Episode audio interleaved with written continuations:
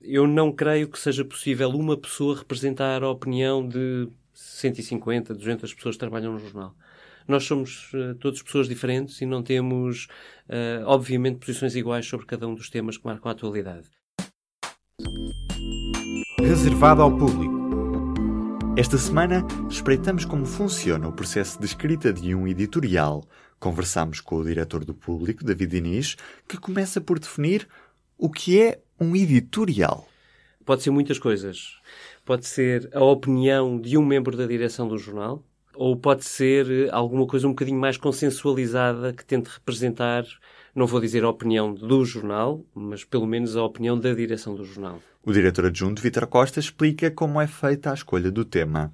Bom, normalmente nós, eh, depois da reunião da manhã, tendo uma edição do que é que vai aparecer na, na, na edição em papel do dia seguinte, escolhemos em função de, de um dos temas que está na edição, 99,9% dos editoriais são sobre temas que estão na, na edição, escolhemos, eh, consoante o tema do editorial, quem é a pessoa que, que o faz, também por eh, área de maior conhecimento que cada uma das pessoas da direção tem, sendo que os editoriais, como é fácil de verificar, não, não estão entregues entregues apenas às quatro pessoas da direção editorial. Há um conselho editorial que pode escrever editoriais para que se consiga, dentro do possível, que seja a pessoa que está mais dentro do assunto a escrever sobre esse assunto. Desde a entrada em funções da atual direção, os editoriais do público voltaram a ser assinados. David Diniz fala-nos sobre esta mudança. Nós achamos que a maneira mais justa de nos apresentar uh, em editorial para as pessoas uh, seria identificando quem faz, quem escreve esse, uh, essa opinião, porque é de uma opinião que estamos a falar, de maneira que lá fora as pessoas saibam de quem é a responsabilidade e possam pedir contas ou trocar mensagens, e-mails, o que for, com quem tenha escrito. nós, quando estamos, quando estamos a escrever um editorial na direção, um, eh, nós trocamos umas palavras para tentar perceber se estamos mais ou menos de acordo ou não sobre o essencial do, do texto que vai sair. Não acontece estarmos sempre de acordo. Mas cada um de nós, quando está a escrever, sente o peso de estar a escrever um editorial.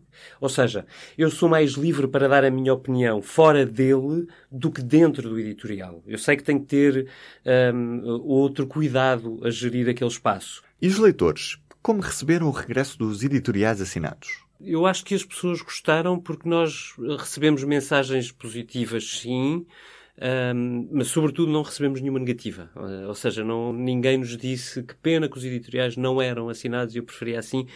É, enfim, aqui eu admito que seja uma questão discutível. Há jornais que têm editoriais não assinados historicamente. Dito isto, uh, esta foi a nossa opção um, e sim, recebemos eh, muito, muito regularmente uh, feedback dos leitores sobre aquilo que nós escrevemos. Os editoriais têm uma coisa muito boa, que é nós, nós jornalistas em geral somos muito críticos em relação a tudo e os editoriais confrontam-nos também com, com esse outro lado da, da crítica, que é o feedback que recebemos dos leitores, umas vezes a concordar, muitas vezes a, a, a discordar e isso tem essa coisa muito boa que, que, é, que é como eu dizia há pouco, põe-nos do outro lado da, da, da crítica e umas vezes eh, com razão, outras vezes sem razão, mas isso é como tudo. Opiniões de quem dirige o jornal num texto que acaba por abrir o diálogo entre leitores e jornalistas.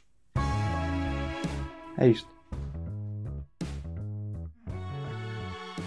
Pode subscrever os podcasts do público no iTunes, SoundCloud e aplicações móveis. O público fica no ouvido.